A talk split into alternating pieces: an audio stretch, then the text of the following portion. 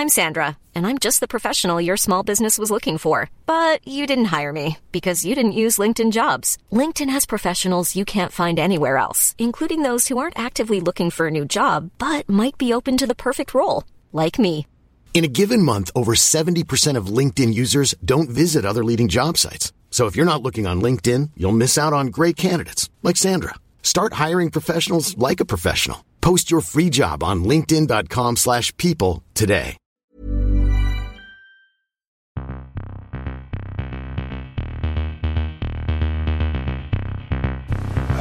Guten Tag. Meine Herren, es gibt vier Fragen, vier Antworten. Die Fragen, die stelle ich und die Antworten gebe ich auch. Da lache ich mir doch einen Arsch ab. An Stefan Effenberg kann man nicht zerbrechen. Ja. War das klar und deutlich?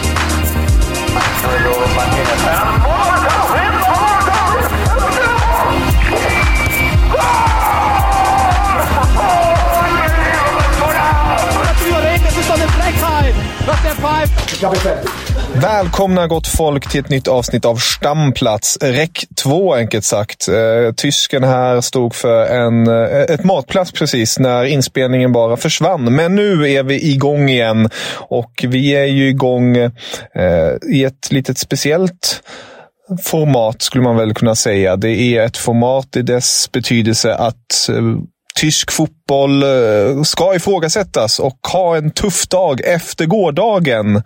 För att det var ju Champions League igår. Det var Bayern München som stod för en, ett magplass och det var ett Chelsea med många tysk inblandade som hade det mindre bra. Eller hur Axel? Ja, alltså Timo Werner har gjort tre mål på två matcher. Eh, så att tittar man bara på det så, så är ju Timo Werner igång. Men eh, absolut, både han, Kai Havertz och, och, och Rydiger förlorade då. Men eh, ska vi ta den matchen lite snabbt? Det är ändå så pass många tyskar involverade. Ja, definitivt. Definitivt. Det tänkte jag ändå ta upp med Timo och alltihopa.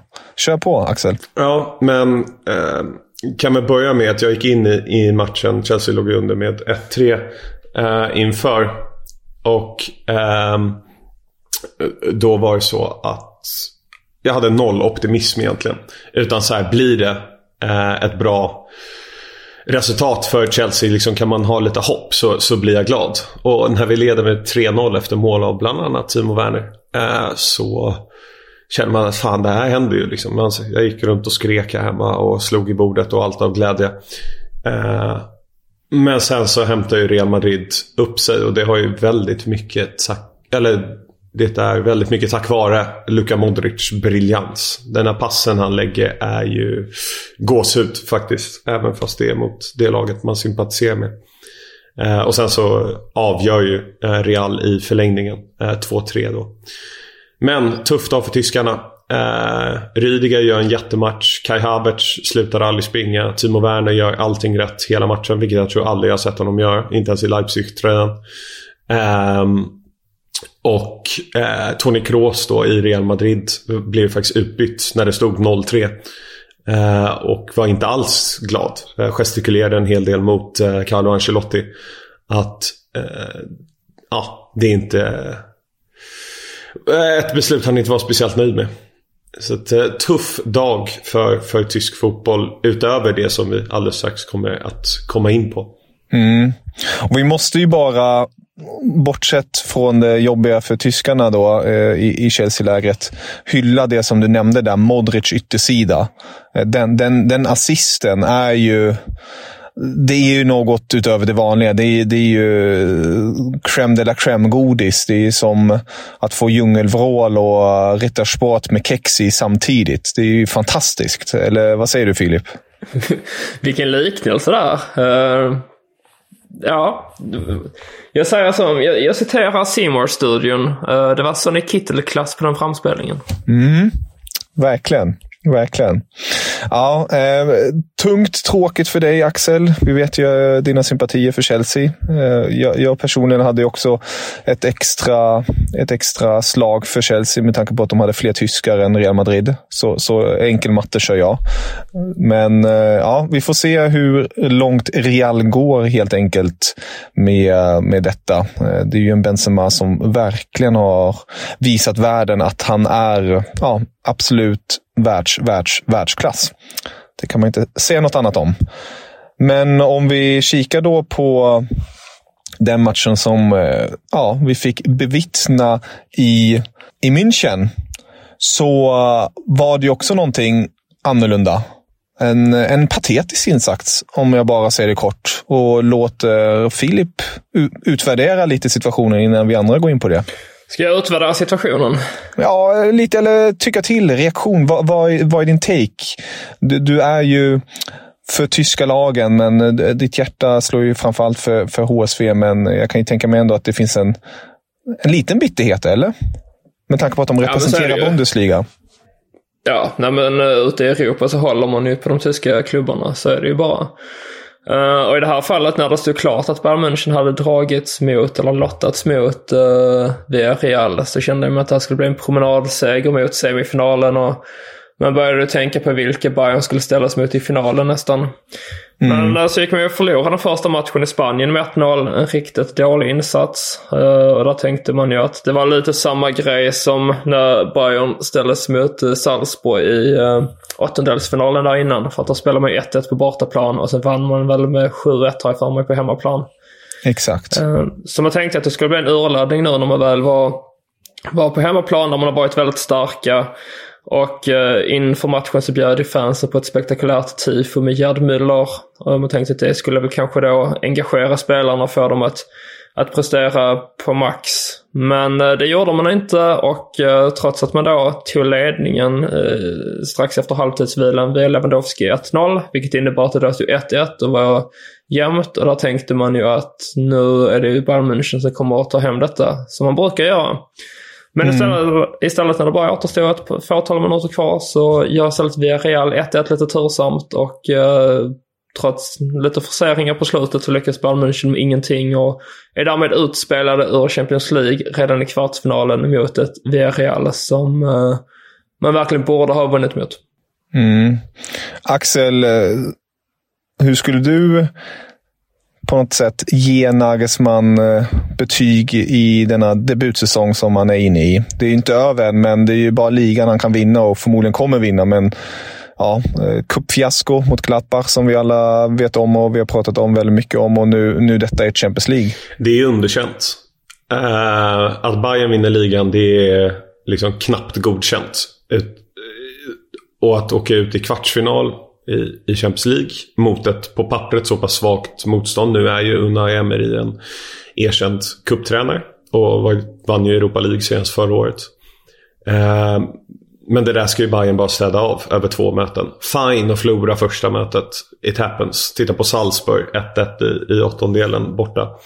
Eh, och sen vad blev det? 7-1, 7-0 i andra mötet. Eh, men de lyckas inte och sen jag vet inte hur mycket de bryr sig om eh, cup, eh, alltså DFB-pokal. Men 5-0 där, vi har pratat om det en hel del som du säger.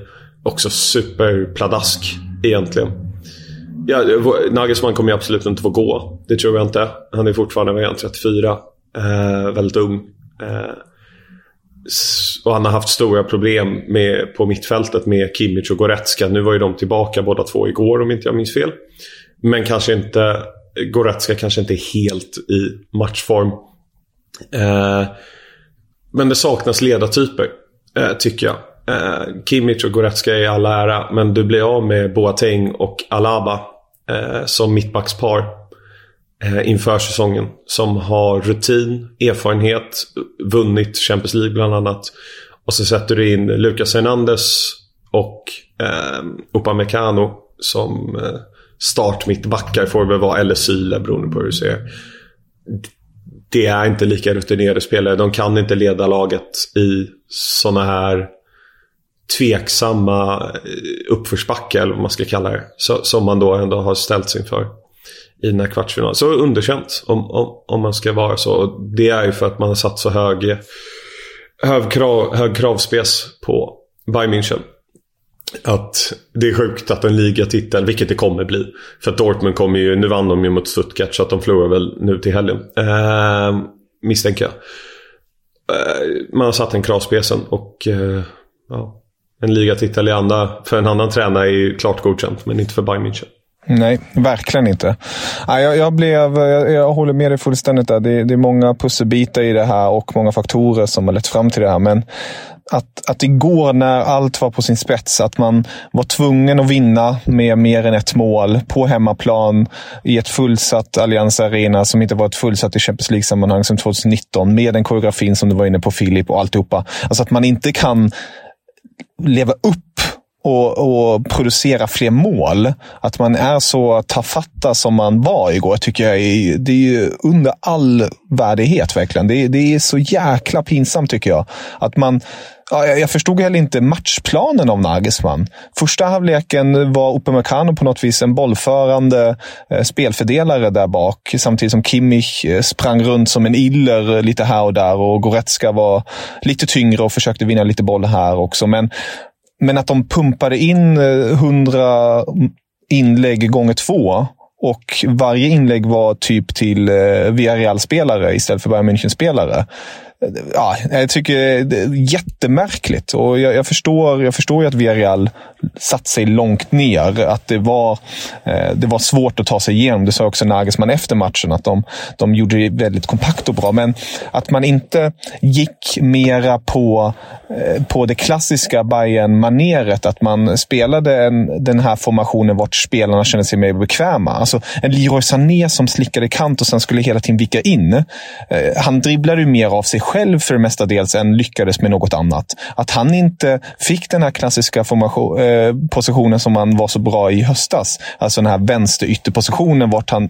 fick ha en liten utgångsposition lite mer i mitten och agera lite friare. Eh, jag, jag förstod bara inte det. Jag tycker det var det var väldigt märkligt på många sätt och vis. Men sen ska man ju verkligen inte ta bort Villarreals prestation i det hela. För att de, de gjorde verkligen allt efter matchplanen. Eh, och sen kanske de också ska få en Oscar för maskandet nummer ett eh, i, i årets Champions League-säsong. Det var ju det var något, något man inte har sett på väldigt länge, tycker jag. Eller överdriver jag i det hela? Nej, jag tycker man såg det förra veckan av Atletico Madrid mot Man City. Så det, mm. Madrid-lagen har ju betett sig som svin i, ur den aspekten. Framförallt Atletico, nu får vi se hur de gör ikväll. Men även Real Madrid under eh, två möten. Men samtidigt, alltså, sånt här existerar ju i fotboll. Titta bara valfri highlight på Luis Suarez. Hur han håller på genom hela sin karriär. Man, man gör allt för att vinna. Och, och framförallt, jag tycker det är okej att vi är Real gör det. Som är sån underdog och har möjlighet att skälla och skäller. Det är en annan sak om eh, Bayern München eller om Liverpool eller Man City eller någon annan gör det mot ett, ett mindre lag jag tycker faktiskt det är okej att vi är Real gör det. Mm. Ja, men eh, ja, det var det helt enkelt. Champions League-mässigt för, för Bayerns och tysk fotbolls del. Ja, men vi har Frankfurt mot Barcelona i returmötet imorgon. 1-1 va? Ja. Och Leipzig-Atalanta är väl också 1-1? Eh, exakt, i Europa League. Det stämmer bra. Det stämmer bra. Men vi får helt enkelt, ur tyskt perspektiv när du tänker på Champions League, får vi helt enkelt hoppas på, på Klopp eh, och, och Toni Kroos eh, och Gundogan blir någon tysk som vinner i alla fall, med största sannolikhet. Mm, ja, Benfica kanske slut. Liverpool. 2-0 på Anfield så är det förlängning. Ja, vi, vi, får se, vi får se. Filip, du är fortfarande med oss? Jag är fortfarande med. Jag sitter bara och lyssnar på er analys av uh, Bayerns fiasko.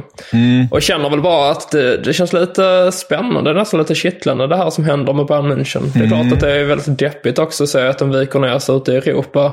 Men jag då som efterfrågar ett tronskifte i Bundesliga, man börjar ju fundera på om detta är lite början på en eh, mindre bra period för Bayern München med tanke på även det som sker utanför planen. Tänkte precis ta upp det. Fantastisk uh, segway där, Filip. Tack så mycket. För det här är ju på något sätt någonting som händer. Det var ju innan eh, matchen igår, eller vi kan ta det backa bandet ytterligare lite. Lewandowski till Barcelona sades det enligt polsk media att det var klart. Sen kom tysk media och sa att det inte är klart, men det finns definitivt en intresse från Barca. Sen går Kahn ut precis innan matchen och säger det, det här är bara nonsens. Eh, självklart kommer Lewandowski spela kvar nästa säsong hos oss. Men sen rättar han sig själv och säger ja, om vi lyckas förlänga. Eh, annars säljer vi. Alltså, det, det, är ju, det, det är ju jäkligt ovisst kring ja, man kan definitivt säga det. Modern tids bästa anfallare i Bayern Münchens eh, trupp. Eh, han har ju inte gjort flest mål genom tiden i Bayern München. Det är fortfarande Greta Bömba som har stått för det, men Levi är Levi. Det kan man inte säga något annat om. Och man kan inte ersätta honom på en rak arm. Det har inte eh, Bayern München pengarna för. Men försvinner Levi nu, då kanske det blir precis som du är inne på där eh, Filip, ett, ett tronskifte i Bundesliga. För att han har ju stått för typ 65-70 procent av Bayern Münchens mål. Och han bort, då kanske det händer något annat. Eller vad, vad tror du Axel? Jag tror man klipper Håland då. Tror du verkligen det? Ja, det tror jag faktiskt. Om man eh, tappar Lewandowski. Med de pengarna och sånt det snackas om. Alltså det, men det, han har ju den här utköpsklausulen i sommar, 75 miljoner euro eller vad Men han begär ju så jäkla mycket lön och det är ju lite det som Bayern inte vill ge Levi om det inte går igenom. Det är där jag tänker. Ja, men Levi förstår jag. För han, Le, Lewandowski är född 88. Mm. Han fyller 34 eller kanske redan har fyllt 34 i år. Haaland är född 2000 mm. och fyller 22 i juli tror jag han fyller år. Det är en jäkla skillnad att ge, vad vill Levi ha? Två, tre års kontrakt. Ja, två år minst har jag förstått det som. Ja, två år. Då är han 36 när det har gått ut. Mm. Uh, ger Haaland ett fyraårskontrakt, då är han 26 mm. när det har gått ut. Det är en jätteskillnad. Jag tittar på, nu tar jag en koppling till Chelsea, men Chelsea vägrar ge mer än ett år till spelare mm. över 30 i kontraktsförlängning. Just av den anledningen. Istället skeppar vi över dem till Arsenal som betalar hutlösa summor och så går allt åt helvete. Vilket samarbete. Um, Så jag, ja, och jag förstår, nu blir det en annan sak än tysk fotboll. Eh, Mohamed Salah och, och, Liverpool sitter i exakt samma läge som Lewandowski. Kontraktet går ut 2023. då, mm. nästa sommar. Exakt.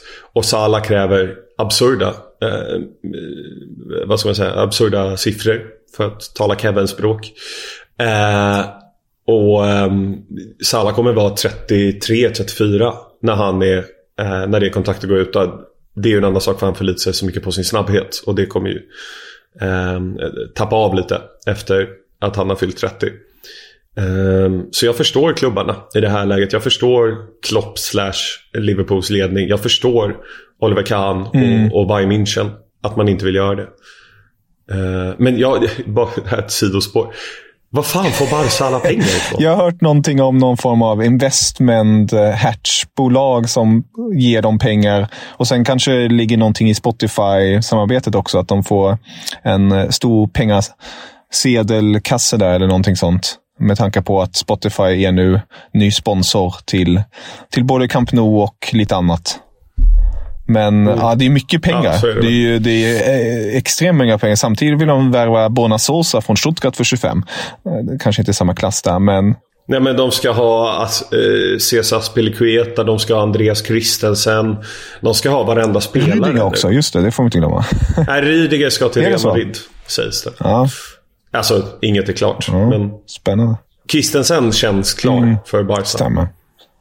Uh, men, men det, det, är ju fri transfer, det är Aspilicueta också, men det är fortfarande lönerna. Och det är det som har varit det stora problemet. Jag menar, hur kul är det för Jara Piqué och Sergio Busquets som har tagit super, eh, mm. superlåg lön med fotbollstermer eh, eh, sett. För att andra spelare ska kunna komma in. Och sen så bara, aha, Lewandowski, ska du få fyra miljoner i veckan? Eller vad det är. It's that time of the year. Your vacation is coming up. You can already hear the beach waves, feel the warm breeze, relax, and think about work. You really, really want it all to work out while you're away. Monday.com gives you and the team that peace of mind. When all work is on one platform and everyone's in sync, things just flow wherever you are. Tap the banner to go to Monday.com. There's never been a faster or easier way to start your weight loss journey than with PlushCare. PlushCare accepts most insurance plans and gives you online access to board-certified physicians who can prescribe FDA-approved weight loss medications like Wigovi and Zepbound for those who qualify. Take charge of your health and speak with a board-certified physician about a weight loss plan that's right for you. Get started today at plushcare.com slash weight loss. That's plushcare.com slash weight loss. plushcare.com slash weight loss.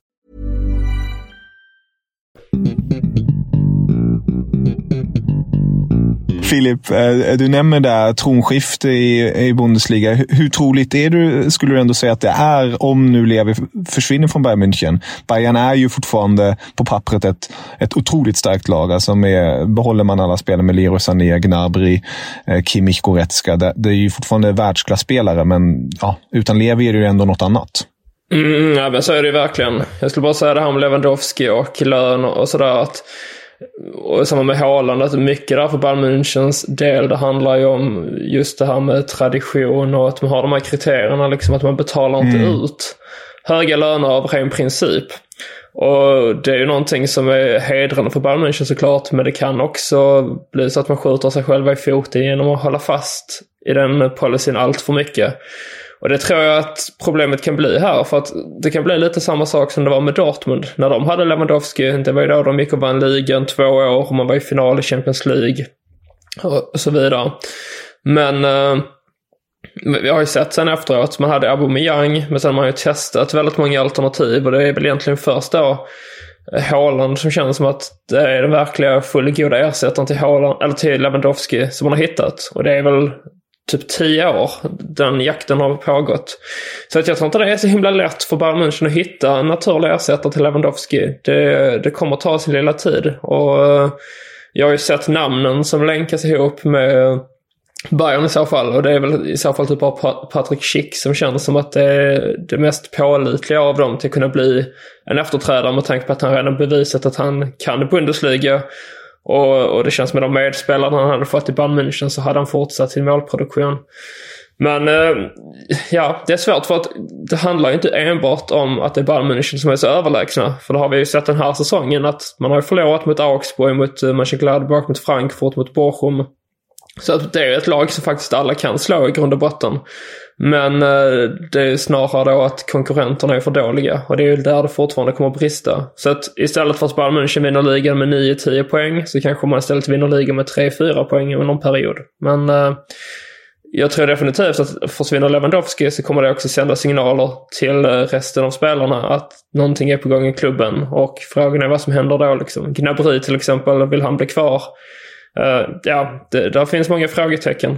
Mm.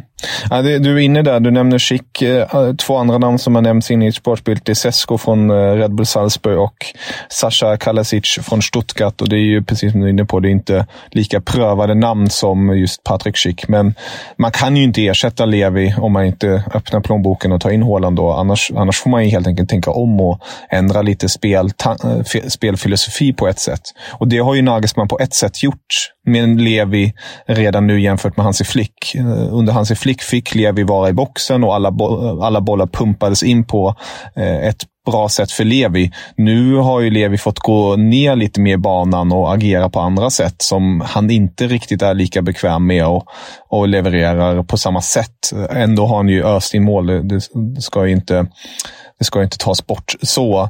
Men eh, ja, eh, lite som du är inne på där. Hade, hade Bayern eh, haft bättre konkurrenter, eller enklare sagt, hade Tedesco varit från start i RB Leipzig, då hade både du och jag, Axel, haft rätt i våra tips inför säsongen. Försök inte. Exakt så. Det känns som det enda tipset man kommer ha rätt på, det är Hoffenheim kommer sluta nia. Ja, den, den är ju solklar. Ja, ska vi, ska vi släppa Champions och, och Bayern för nu? Vi lär ju återkomma till dem under säsongen. Det kommer ju komma en hel del mera där. Eller vill ni säga några avslutande ord där? Jag skulle vilja säga en sak. Ja.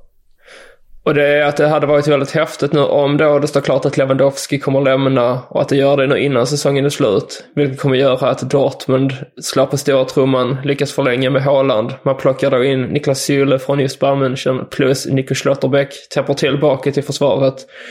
Uh, sen har man ju ett ganska stabilt lag där egentligen till att kunna utmana om titeln. Medan då Bayern München står och, och travar lite kring uh, vem man ska ha längst fram i banan som ska göra målen det hade känts som att man klev in i en väldigt intressant säsong då till hösten om det skulle hända. Mm, verkligen. Samtidigt som där Leipzig också har ett stabilt lag med en stabil tränare. Ja, jag har ett sista ord också om, om Champions League. Och det här kanske är helt irrelevant när ni lyssnar på det här avsnittet för att det kan vara över ikväll. Men ur tysk perspektiv så hejar jag bara på Julian Weigel i Benfica eh, i Champions League. Mycket bra. Det är bra. Det är fint. Honom får vi inte glömma bort. Det får man inte göra. På tal om Benfica så är det ju faktiskt också deras succéanfallare Nunes som har riktats till Bayern München. Mm. Och eh, han är ju väldigt spännande. Men det känns ju också som en väldigt typisk den här Dortmund-värvningen när man plockar in Immobile till exempel. Eh, som inte alls föll väl ut även om det på pappret ser ut att kunna bli succé. Så att ja, frågan är om man inte hamnar det där klaveret om man, eh, om man eh, gör så med Lewandowski bara plockar in någon på måfå. Mm. Jag hade velat, eh, jag är lite, lite sugen på Sesko i, i Bayern. Eh, Det är ju verkligen ett oprövat namn på den stora scenen, men det är en intressant talang. Eh, Och skulle vara intressant att se honom under Nagelsmann. Eller vem vet, plocka Timo tillbaka till Tyskland. Det, det hade ju också varit kul. Eller så plockar man hem Fiete Arp från Holstein Kiel så får han vara där längst fram. Ja, precis. Om man då skulle sno honom från HSV så kan han ju lika bra... Spelar Claudio. Pizarro fortfarande? Nej, han är ambassadör för Bayern München, men han kan ju lika gärna bara ta på sig eh, tröjan och, och hoppa in på planen igen. Ja, vad är han? 42? Känns som han alltid är redo att snöra Ja, på sig skorna. Alltid. Ja, om vi bara ska blicka då mot ligafotbollen då, eh, som, som har spelats. Vi behöver kanske inte gå så djupt in på det, för att nu är det ett par dagar sedan det, det skedde. Men eh, man kan ju lugnt sagt säga att bottenstriden fortsätter bjuda på enorm spänning. Eh, både Fürth förlorade i, i helgen som var, Bielefeld förlorade. Eh, det där extremt viktiga mötet mot Wolfsburg i helgen. Och eh, dessutom fick vi också se Augsburg slutligen förlora med 1-0 mot just Bayern München efter straff. Eh, och det betyder ju att i nuläget har vi Fürth på 16 poäng, Hertha på 26 poäng, Bielefeld på 26 poäng, Stuttgart på 27 poäng och Augsburg på 32 poäng. Eh, Och det var just Hertha som eh, förlorade den stora matchen i helgen som de flesta nog tittade på, nämligen Berlin-derbyt mellan just Hertha Berlin och Union Berlin och den slutade 1-4. Eh, Jäkla tillställning var det. Ja, jag har skrivit ner en anteckning här. Hertha Berlin, vad i helvete? Ingen ryggrad, hjälplösa och förtjänar att åka ner till Zweite Bundesliga. Ja, nej, jag, kan, jag, jag stämmer nog med det. Det, det är ett, ett Hertha som, som har det extremt tufft just nu och de, de fick ju höra det från fansen. Jag vet inte, fick ni med det? Eh, Vad som hände där efter matchen? De krävde fansen, eller fansen krävde spelarna på sina tröjor för att de inte var värdiga att bära. Stämmer bra det. Och de sa till och med om ni inte tar av dem frivilligt så kommer vi eh, göra så att, de, att ni kommer ta av dem. Um, och det har ju diskuterats väldigt mycket om de här indirekta hoten och sånt. Och så långt ska man väl inte gå tycker jag, att man ska hota. Vi fick ju se förra året Schalke-spelare bli jagade av, av fans efter deras debacle i Bundesliga. Ehm, men att visa missnöje och, och sjunga sånger där man säger vad håller ni på med? Det, det tycker jag är inget fel om. Men hot, det, det är kanske lite överdrivet. Eller det är överdrivet rättare sagt. Känns som att Felix Magath gick igång på det i alla fall.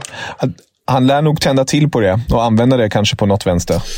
Ja, ja det är möjligt. eh, Men, eh, men är det Heta som åker nu, Axel? Är det Heta och Fürth som åker direkt ner och Bielefeld som får kvala? Nej, Hertha Berlin kommer få kvala tror jag. Bielefeld åker direkt. Känns det som. Ehm, men eh, innan vi går in, jag tycker det kan vara intressant att titta på vilka de olika lag har kvar att möta. Men för fan vad jag li- lider med Fredrik Björkan. Som har gått från Bode Glimt. Som, ja, vi får ju se om de går till semifinal nu. De har ju fördel med sig mot Roma. Till det här jävla helvetet som är Hertha Berlin. Ja, Ja, alltså vi har pratat om att Zweite är det, vi har pratat om att är det levande helvetet. Nej, Hertha Berlin är det.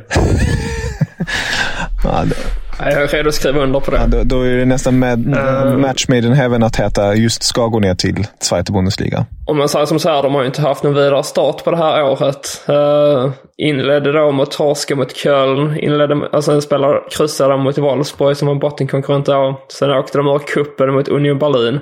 Och sen har det blivit, ja, det har blivit en seger detta året. Så det var ju match mot Hoffenheim för ett par veckor sedan. Som man eh, lyckas vinna med 3-0. Men annars så har man bara två kryss och resten förluster. Och och ja, det ser inte alls ljust ut, men det som är grejen nu för Hertha det är just som Axel var inne på resterande matcherna. För nu möter man i tur och ordning Augsburg, Stuttgart, Bielefeld. Och det är ju tre direkta konkurrenter där i botten. Och sen har man även Mainz och Dortmund kvar att spela mot. Men eh, det känns ju verkligen som att nu har man ju allt i sina egna händer. Men eh, så som det ser ut så är det inte mycket som talar för att man fixar det här. Tycker att både Augsburg och Stuttgart ser mycket bättre ut. Sen är det ju Bielefeld i så fall. Och då blir det ju en avgörande match, typ vem som kommer få kvala, vem som kommer åka ur direkt mellan de två. Ja, jag, jag håller med dig. Jag, jag tycker Augsburg och Stuttgart för tillfället ser för starka ut. Stuttgart har ju dock hela tiden otur med skador och sånt, men Augsburg, eh, de, de ska ju inte åka ner. Eh, det visar de mot Bayern senast. Eh, deras, deras pondus, deras, deras driv och alltihopa. Det, det är ett lag som självklart inte ska vara högre upp än vad de är, men de ska ändå inte åka ur. Så nej, det, det kommer bli en kamp in i det sista i, i bottenstriden i Bundesliga. Ja, alltså jag kollar nu också på senaste resultat. Uh, Bielefeld har fem förluster på de sex senaste. Var det ena den övriga matchen då är 1-1 hemma mot Stuttgart. Och Bielefeld har Bayern, Köln, Hertha Berlin då, eh, Bochum och sen avslutar man hemma mot Leipzig. Ja. Um, det, ja. det som talar för det mot Leipzig är att om de går långt i både Cup och Europa League mm. så kan Leipzig redan vara klara för topp 4. Eh, och vila spelare i den matchen för att satsa på kupperna. Kan även se att Hertha Berlin klarar sig kvar, eller åtminstone till kvalplats, sista omgången borta mot Dortmund. Jag skulle inte förvåna mig om de vinner. Nej, verkligen inte. Nej, nej det är det jag menar. Det är det jag menar. 4-1 eller någonting sånt. Men eh, alltså, som det ser ut just nu skulle jag säga att oavsett vem av Bielefeld eller Hertha som tar kvalplatsen och oavsett vem man ställs mot eh, från då eh, Schweiz i kvalet så kommer laget från Schweiz att vinna. För att det känns som att alla de topplagen där, visst, de har också det ganska tufft just nu. Det är många som underpresterar. Men det känns ändå som att både Bielefeld och Hertha är så fruktansvärt bedrövliga nu. Så att oavsett om det blir Darmstadt, Schalke, Bremen eh, eller vem det blir som får möta dem så är de faktiskt bättre över två möten. Ja, jag håller med. Det, det är ju alltid någon så psykologisk grej att de som kvala, försöker kvala sig upp kommer med någon positiv anda samtidigt som de som försöker kvala sig kvar har någon negativ anda med sig. Men vi kan ju bara nämna... När var det senast ett Zweite-lag vann kvalet? Uh... Var det inte... Förra nej, det var inte för Köln vann ju förra året. Och året, därpå, där, året innan var det Augustinsson. Precis. För Werder Bremen Mm, mot uh, Heidenheim. Precis. Jag kommer ihåg att jag kommenterade Ja. den matchen. Ja, det är väldigt sällan det händer i alla fall. Men jag känner att det som jag talar för Schweiz-laget det här, det här året är ju att de har så himla vassa Mm, offensiver. exakt. Alltså Schalke har ju då Terode på topp bland annat. Bremen har ju Dux och eh, Füllkrug som går riktigt bra. Hela St. Paulis offensiv och Darmstads offensiv kan leverera när de är på spelhumör. Så att Ja, jag tror, och sen samtidigt där som Bielefeld har ett hyfsat stabilt, uh, hyfsat stabil defensiv. Men det har ju inte Hertha. Så att uh, i så fall krävs det för, om det blir bilfält så kommer de stå pall defensivt och sen kommer man typ kontra in ett mål på en hörna eller någonting. Eh, men annars så, eh, jag tror att det kan bli tre klubbar från Sverige som går upp det här året. Eh, man kan ju då med den fina iakttagelsen som du var inne på Axel där också med, med Augustinsson för två år sedan. Förra året var det ju Sebastian Andersson som stod för målen. Om Bielefeld nu ska kvala, då kan, vi, kan man ju lägga en peng på att i alla fall Jocke kommer göra mål. För att det är alltid en svensk som gör mål i kvalen de senaste åren. Har ju blivit en tradition då Vi har ju också svenskar i både Pauli och Darmstadt. Det har du rätt i. Det har du rätt i. Det ska inte Men glömmas just nu är det ju Pauli som ligger på kvalplatsen. Så. Mm. Och det kan vi nämna där. Pauli på kvalplats med 52 poäng. Bremen på plats två på 53 poäng. Och Schalke på plats ett nu på 53 poäng. Bättre målskillnad då än Werder Bremen. Och sen har man Darmstadt på 51 på plats fyra och Nürnberg på plats fem på 49. Eh, och sen bara för att nämna HSV på plats sex på 45. Det är ett lag från Zweite som har tagits upp på de nio senaste säsongerna. Och nu ska ni få gissa vem. I kvalspel alltså. Nio senaste säsongerna. De, Stuttgart. Düsseldorf var dock laget innan, inte Stuttgart. Uh, Düsseldorf gick upp 11-12. Så Jag är ganska säker på att jag vet nu. Ja. Union Berlin. ja, du är, du är klipsk. Ja, för det var ju för tre år sedan. Fan. Eh, frågan är vilka var det man nu mötte? Jag har för mig att det var väldigt... Var det Köln? Eh, nej, Köln vann uh, Zweite 2018. Vilka var det som åkte ner? Ja, det var där. första år i Schweiz där. Och det var väl då Paderborn kom tvåa. De bara seglade förbi allt och alla. Är det Stuttgart? Ja, det var Ja, Stuttgart. det är, st- ja, det är Stuttgart. Oj, oj, oj. Skåningen levererar. On fire, Filip. On fire. Det var ju året efter Stuttgart skulle vinna ligan. Eller var det samma år? Jag tror det var samma år. Det var det var som Ja, var skämtet. samma år, vet Precis, det var det som var det För ironiska. vi pratade på sommaren, jag kommer Ja. ihåg. Det satt jag i Toronto när vi snackade om det. När jag sa att, uh, Stuttgart vinner. att Stuttgart skulle vinna ligan. det var då de hade gått så himla bra under våren. Exakt. Ja. Nej, det blir inte alltid som man hade tänkt sig. Det kan vi... Nej, verkligen lära inte. oss. Det kan vi instämma som HSV fan. Vi, vi, jag vet inte om vi har tid för det, men eh, vill ni höra vilka lag här som har gått upp sen, ja men säg no, 2000. Som har gått upp som trea, tänker jag. Och vunnit kvalspel. För det var en, två, tre, fyra, fem, sex, sju, åtta, nio, tio, elva, tolv. 17 år i rad som trean vann. Sen 2000 så har då i turordning Energi Cottbus gått upp. Oj, oj, oj. St. Pauli, Bochum, Frankfurt, Mainz, Frankfurt igen, Cottbus igen, Duisburg, Köln och Nürnberg som trea. Cottbus. Vilket lag? Energi Cottbus. En klassisk, klassisk klubb. Ja. Men eh, med det sagt, eh, vi har ju en del fotboll nu i veckan också. Jag behöver inte kanske gå in på det djupare. Kan ta, om, ta upp det efter matcherna, men vi, vi håller ju tummarna för Eintracht Frankfurt som ställs mot Barcelona. Lyckades ju med 1-1 efter Ansgar Knaufs läckra mål och sen har vi ett Leipzig som ställs mot Atalanta i returen också. Och det, det luktar ju väl att Leipzig skulle kunna klara Atalanta, men Eintracht med en bragd i Barca, den, den är ju lite svårare. Jag vet inte. De ska resa närmare 25 000 man.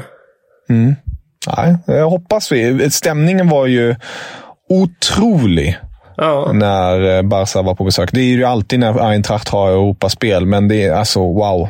Gåshud Bästa deluxe. fansen i Europa enligt mig. Ja, det är, fan, de, de är där uppe i alla fall. Det, det får man säga. Det får man verkligen säga. Jag vet inte vem som skulle vara bättre. Sett till toppligorna och, och sådär. Nej. Mm, på rak arm kommer jag inte på något, på något namn, eller lag rättare sagt. Jag tänker med tanke på klubbens storlek, eh, liksom historia och framgångsmässigt och sådär så tycker jag bara att det är väldigt häftigt att Frankfurt har så grymma fans. För det är aldrig en klubb egentligen som är med i toppen och, slåss. Nu har man varit det de senaste åren. Men dessförinnan var man ju tvärtom nära att åka ut. Och det är någon som Axel läser upp den här listan där jag tog mig liksom klivet upp till Bundesliga istället. Um, Man, jag kan ju bara lägga in här också, i, i, kan ni få höra det, Eintrachts fina peak inför mötet när Barca skulle komma. Att de snackade om, ja, ja ni kommer ju höra det, men det var enkelt sagt bara Barca. Ja, ni har mycket. Ni, ni har kanske bättre spelare, större budget, fler titlar i titelskåpet. Men har ni det här? Och sen bam! Stämningen, fansen. Ni kan höra det här. Jag klipper in det kort. Hey, Barca. You're such a great club. You're so successful. Your tradition is unique. Your city is gorgeous. Your football is unparalleled. Everybody knows you. Almost everyone loves you.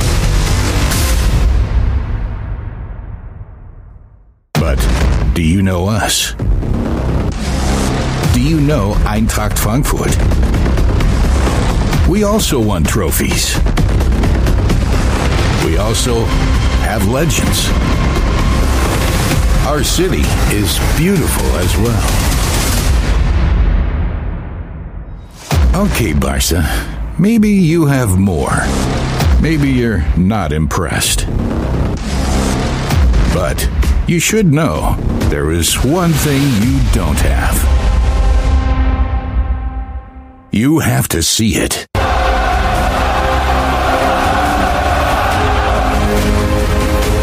And you have to feel it.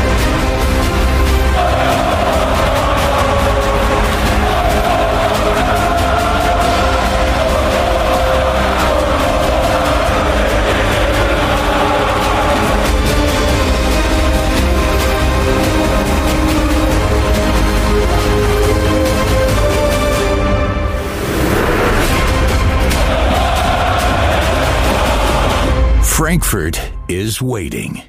En bara för att avsluta också, om man tittar då på vad det är för typ av stad Frankfurt. Det är liksom en fin plats och lite banker.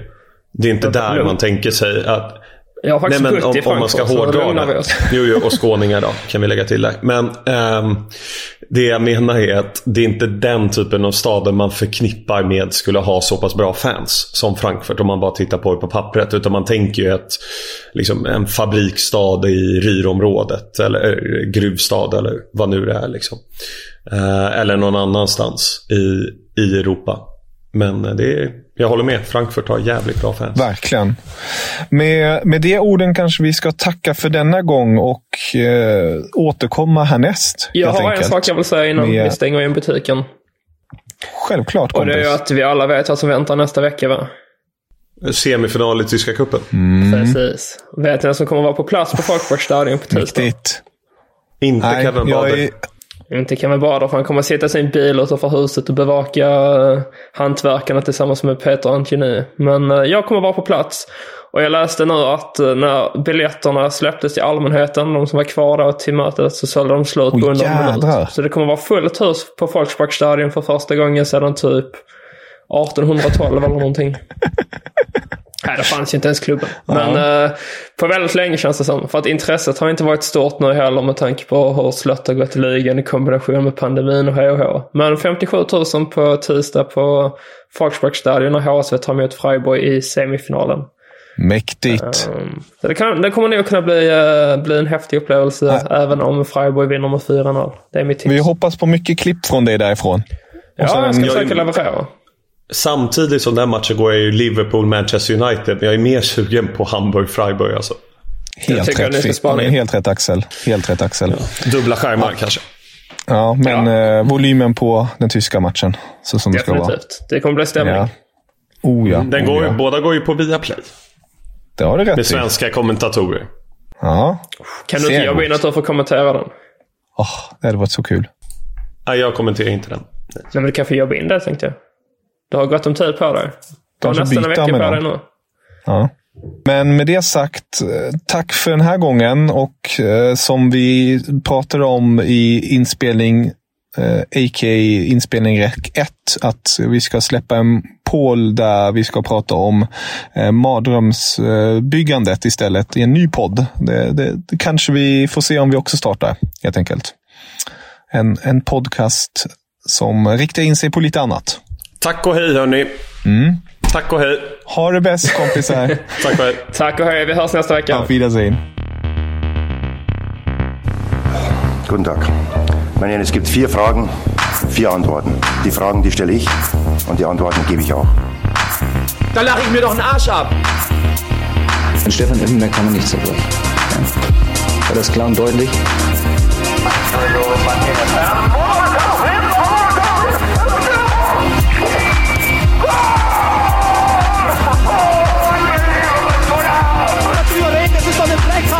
Nach that Pfeife. Ich.